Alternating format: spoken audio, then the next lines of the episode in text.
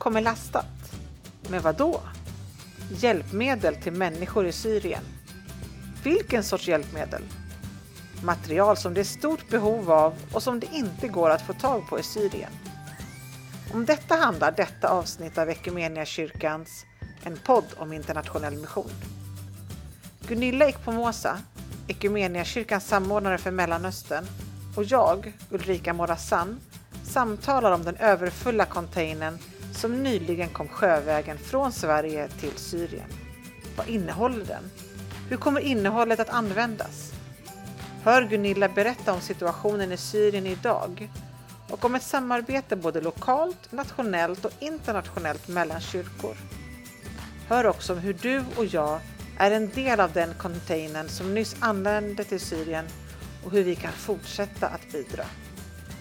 Följ med på skeppet till Syrien.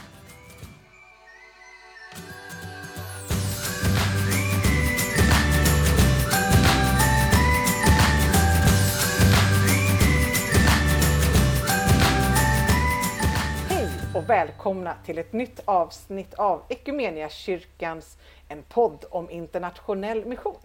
Och ett särskilt välkommen till dig Gunilla Ikponmosa. Tack så mycket! För dig som har lyssnat på våran podd tidigare så kan du ha lyssnat till Gunilla för drygt ett år sedan. Då var fokus på mänskliga rättigheter. Och ett tips till dig som lyssnar. Om du redan har lyssnat på det, det avsnittet men inte helt kommer ihåg det, eller om du inte alls har lyssnat på Gunillas förra avsnitt här i podden, gör det. De gamla avsnitten är inte gamla, de är fortfarande aktuella och intressanta. Slut på reklampaus. Men Gunilla, om man inte känner dig och du skulle beskriva dig själv, vem är du? Ja, jag är en, en glad kvinna i mina bästa år. Men framförallt så har jag jobbat med internationella frågor i större delen av mitt eh, liv faktiskt. Eh, och på kyrkan har jag funnits med sedan start. Jag jobbar på internationella enheten och just nu så arbetar jag som samordnare för våra relationer eh, med samarbetskyrkor och organisationer i Mellanöstern. Och jag jobbar också en hel del med, eh, ja, med projekt och programverksamhet som relaterar till Kyrkornas världsråd. Intressant! Och för några dagar sedan så gjorde du ett inlägg på kyrkan internationellt på Facebook.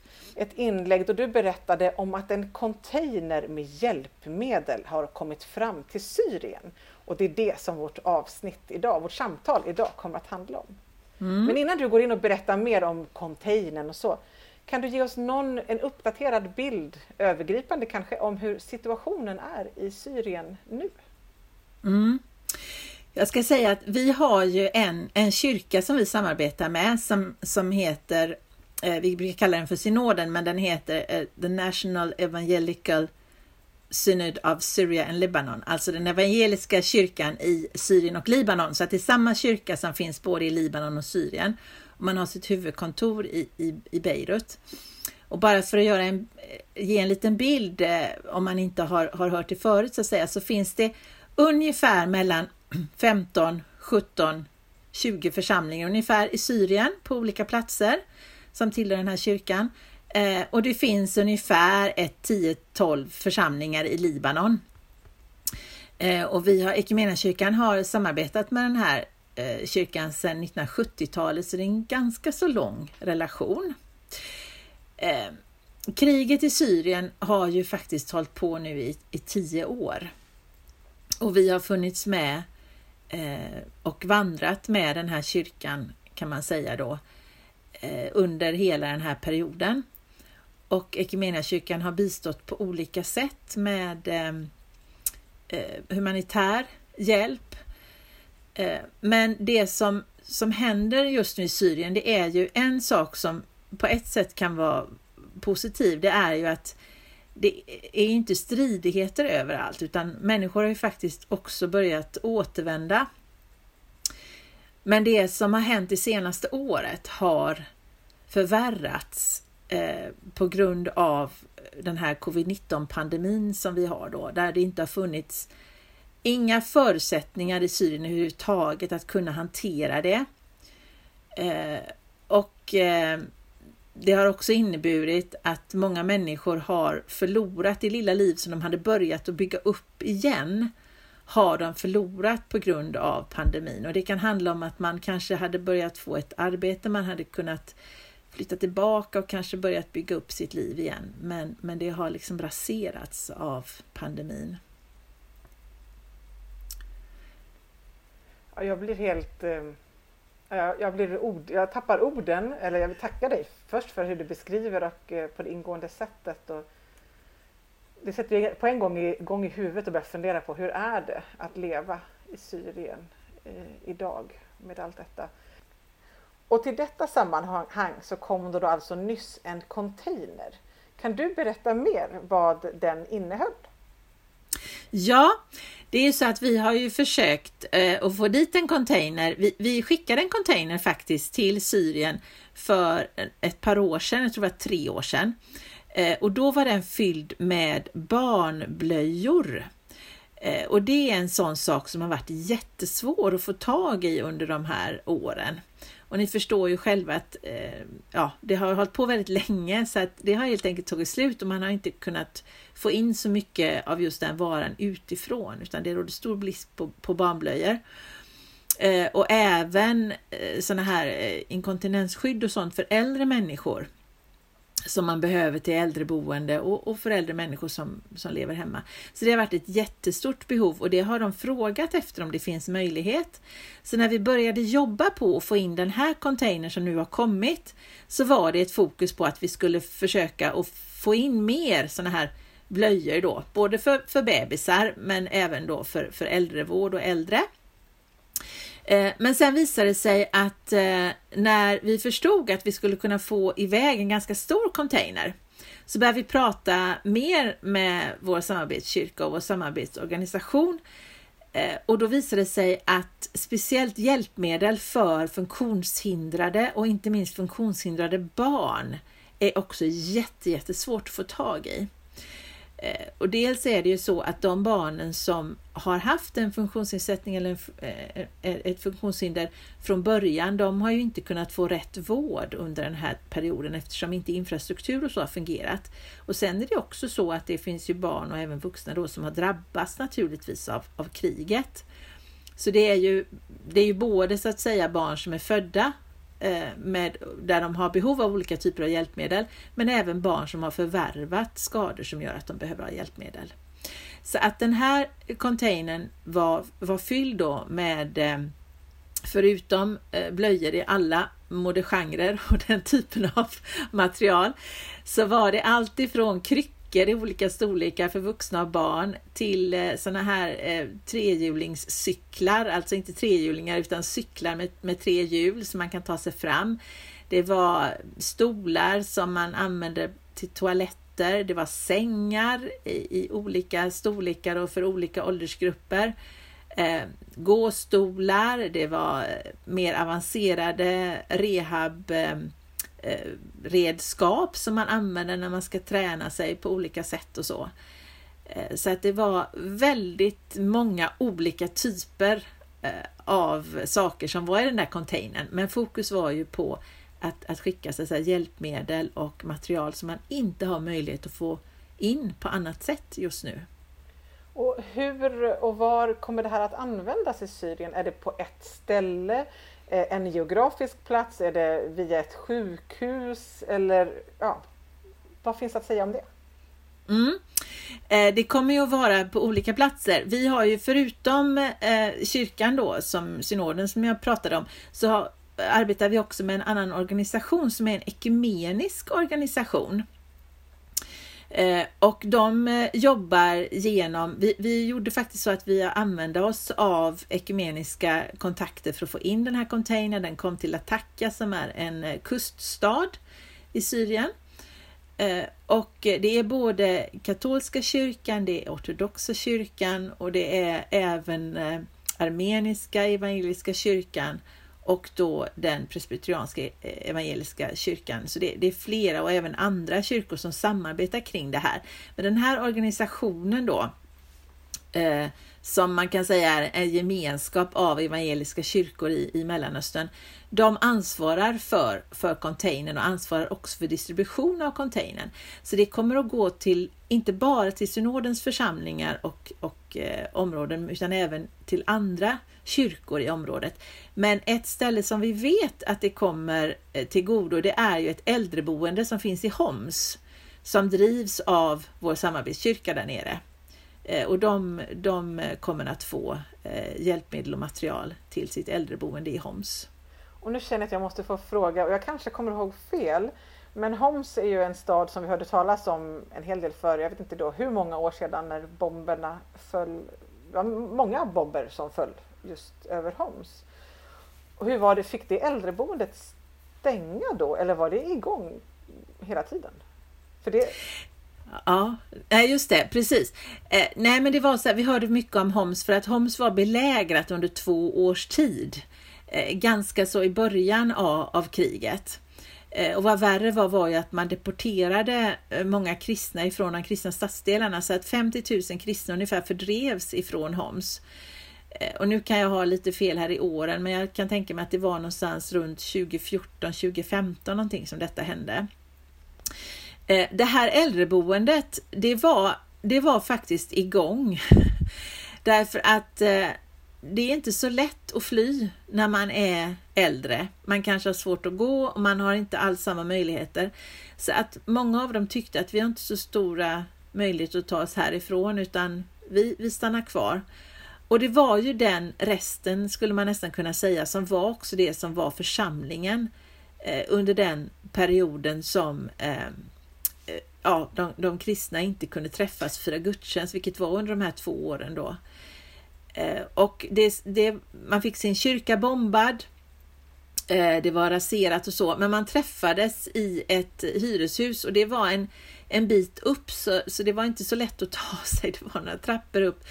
Men eh, de här äldre fanns kvar hela tiden och övergav inte vare sig där de bodde eller Homs. Och så småningom så har man ju sett att människor kunnat flytta tillbaka. Man har byggt upp sin kyrka igen. Man har verksamheten igång och Homs är idag en en församling på ungefär tusen medlemmar, så det är ju en av de större eh, kyrkorna i, i vår samarbetskyrka då. Vilken berättelse och vilket, man säger, vilket vittnesbörd just eh, ja, hjälpmedel, eh, äldreboendet i, eh, i Homs, Homs som nästan blev en tom stad under lång tid och nu då återigen är en församling i Homs på, som du sa, tusen Ja, jag tror det är knappt någonstans mellan 500 och 1000 är de. Men, men, det, men det är väldigt många. Ja, precis. Det är fantastiskt. Verkligen. Ja, verkligen. Och eh, du berättar om samarbetet mellan olika kyrkofamiljer och kyrkor i landet och hur de här hjälpmedlen, eh, både hjälpmedel och blöjor och så, kommer att användas, eh, kommer att sättas i bruk.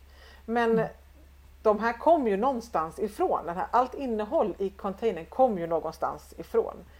Eh, nämligen ifrån Sverige denna gång, vad jag vet. Mm. Kan du berätta ja. någonting om förarbetet i Sverige? Hur gick det till i att containern blev fylld? Ja, nej men jag kan, förra gången när vi skickade blöjor och så, så hade vi faktiskt ett jättefint samarbete med, med eh, SCA eller Essity som det heter, som är, producerar sådana här saker. Eh, och det kan hända att vi kommer ha det i, i, i, framtiden också därför att det finns just den här typen av engångsprodukter som, som de producerar är ju någonting som verkligen behövs. Eh, men den här gången så hade vi en annan typ av samarbete och det var ju med Human Bridge Eh, som är en organisation som är specialiserad på att skicka containrar ut över världen till områden där det behövs.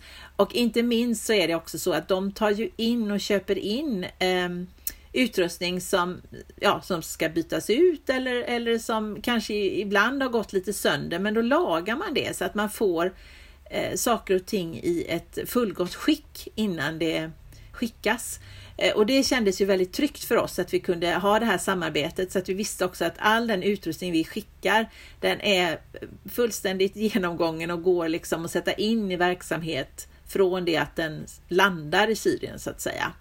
Eh, och det har också gått väldigt, väldigt smidigt med kontakterna mellan oss och mellan vår samarbetsorganisation då och Human Bridge när det gäller alla papper och tulldeklarationer. Ja, ni vet, det är mycket sånt där som ska fyllas i och det ska vara rätt adresser och mottagare och så, men det har faktiskt fungerat väldigt, väldigt bra så att vi är väldigt tacksamma för det.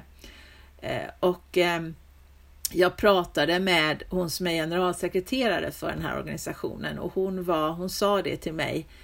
Ehm, man pratar ju oftast på Whatsapp eller sån här, det finns ju många sätt att kommunicera. Eh, men hon sa det, jag är rörd till tårar, sa hon. Det var så fina grejer. Vi, det är så, sånt stort behov och vi är så enormt tacksamma eh, för vad ni har skickat. Eh, så att det tacket vill jag också framföra till alla er som som ber för, för Syrien och som ber för arbetet där. Men också som har varit med och som kanske har, har bidragit till Human Bridge på, på olika sätt. Att det känns jättefint att få ha det här eh, samarbetet och att vi har kunnat leverera den här containern till Syrien. Jag tänker på det, du sa det tidigare i vårt samtal, det här med att det som har kommit fram nu till Syrien, det är det är saker som behövs och som inte finns ja. eh, att få plats, som finns på plats, som inte finns att få tag på plats. Som det finns mm. ett behov utav. Och känslan att öppna eller få se innehållet i en container, alltså med hett efterlängtade ja, hjälpmedel eh, och material och veta att det här behövs ja, på en gång höll jag på att säga. Mm. Men jag måste också bara få fråga om här i Sverige, för det känns som att det här Eh, kan ha varit en process som har tagit jättelång tid. Alltså att få allting på plats, alla intyg, alla, vad det, ja, som du nämnde. Så. Ungefär hur lång tid, för ungefär hur länge sedan började ni det, man ska säga praktiska arbetet med att eh, få iväg den här containern ungefär? Ja, då ska jag säga att det egentligen är två delar. För att det helt praktiska arbetet, alltså att, att packa containern, att, att få lister på vad det ska vara med och så. Eh, det har inte pågått jättelänge utan jag tror att vi startade det helt praktiska arbetet där, där vi fick in listor så att säga från, från eh, samarbetsorganisationen på vad som behövdes. Det kom någon gång innan jul.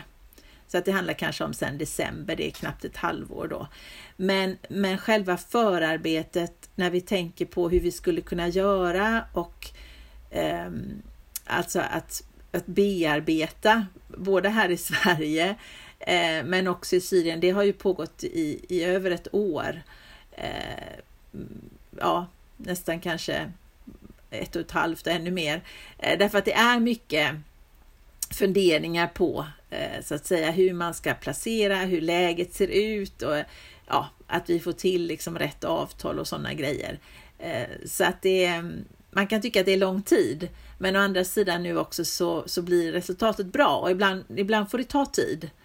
Eh, och vi ska också säga att under den här perioden så har vi haft pandemin och vi har ju bidragit med andra saker så att säga. Vi har ju bidragit med pengar, bland annat till både synoden och till eh, den här andra organisationen där man har jobbat med att dela ut matpaket och såna här hygienkit och sådana saker. Och det har ju varit saker som man då har försökt att köpa upp i närområdet. Det har man inte fraktat dit med container utan det är ju saker som har gått att få tag på även om priserna har varit väldigt höga.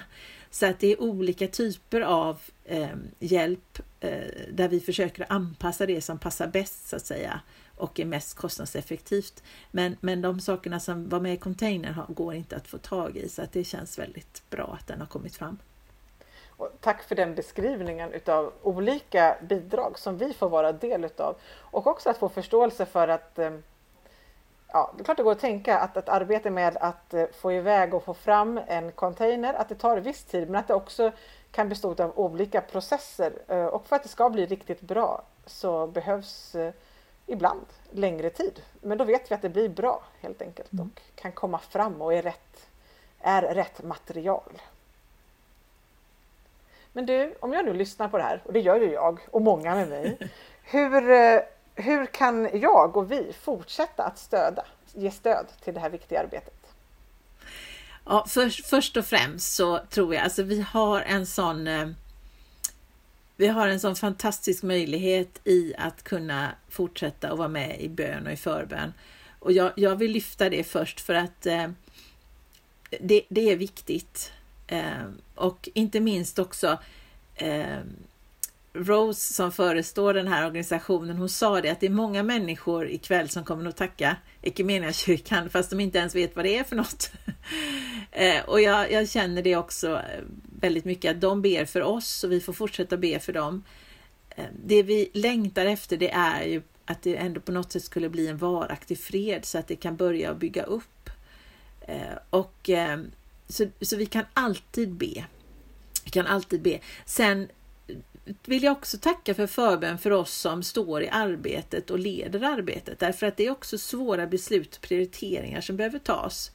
Eh, och det vet jag också att ni är flera stycken som ber för oss och det vill jag tacka för och också be att ni fortsätter med för att eh, det, det, kan vara svårt ibland att veta och där behöver vi också Guds ledning.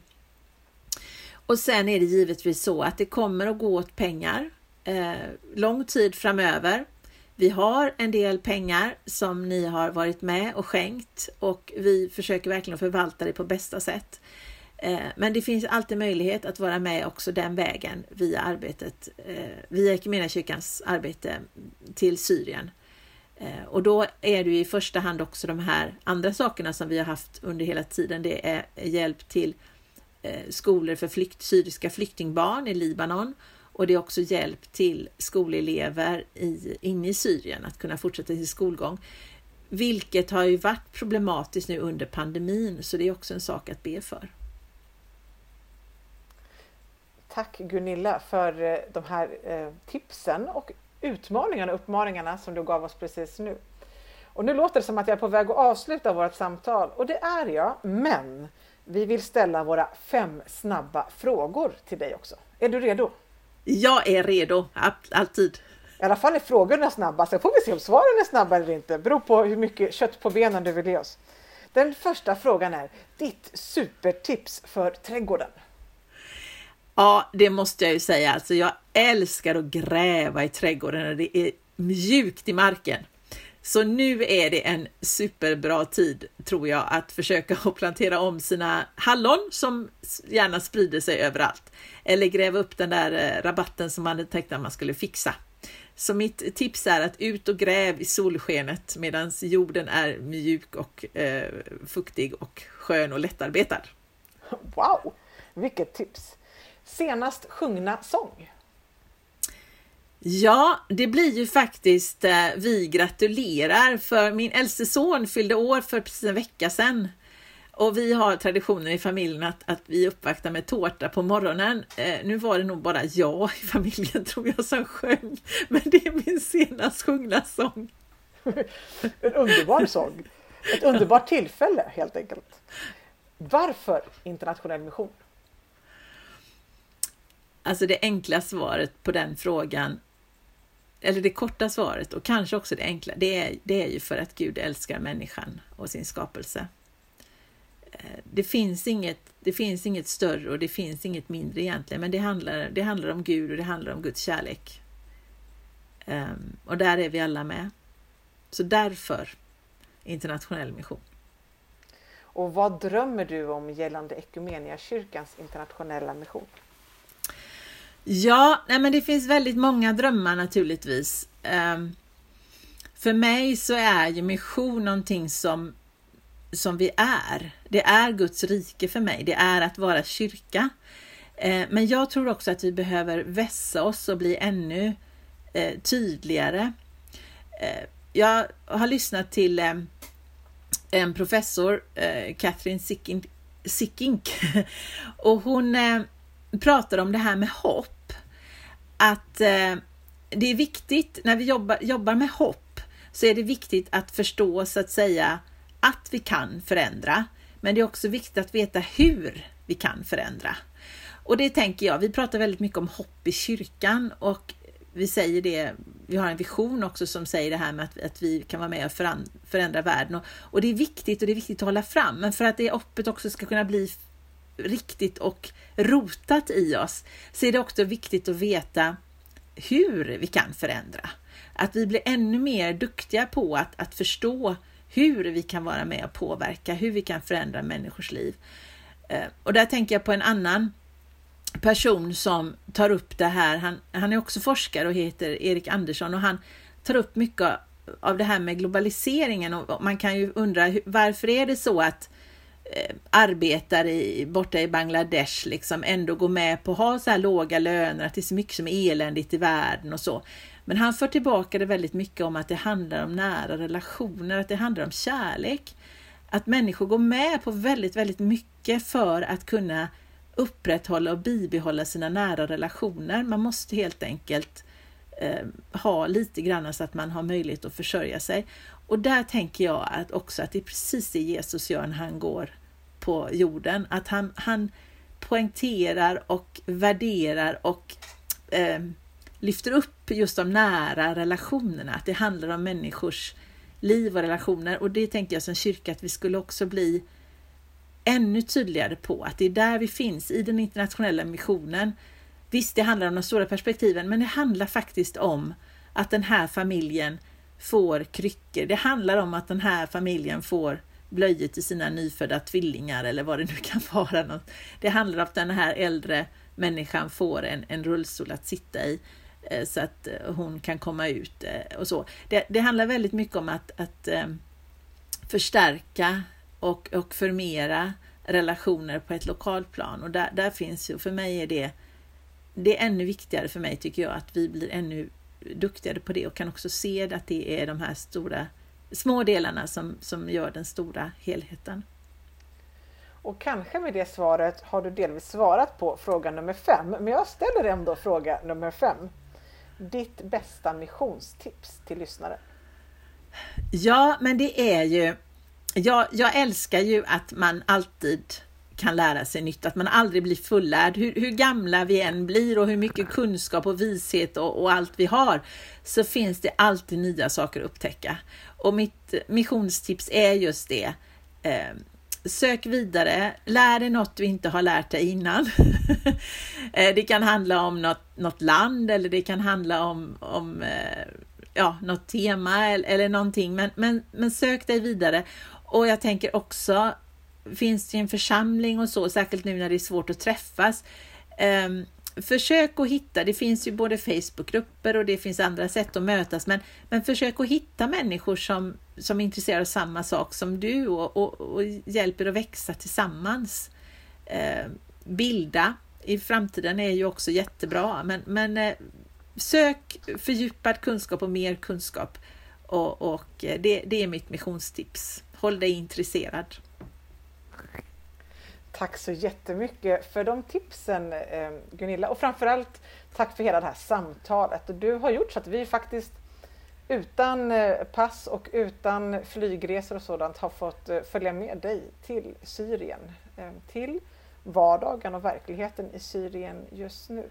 Och när du härnäst talar med Rose i vår samarbetsorganisation eller med någon representant i synoden så ta gärna med dig varma hälsningar från oss alla. Ja, jag blir allas representant här nu. Från oss alla, för det är många av oss som har ett intresse, som tycker det här är intressant och som vill vara med och bära det här viktiga arbetet i böner och med gåvor. Mm. Det ska jag verkligen göra. Det ska jag verkligen göra. Tack! Tack för att jag fick vara med.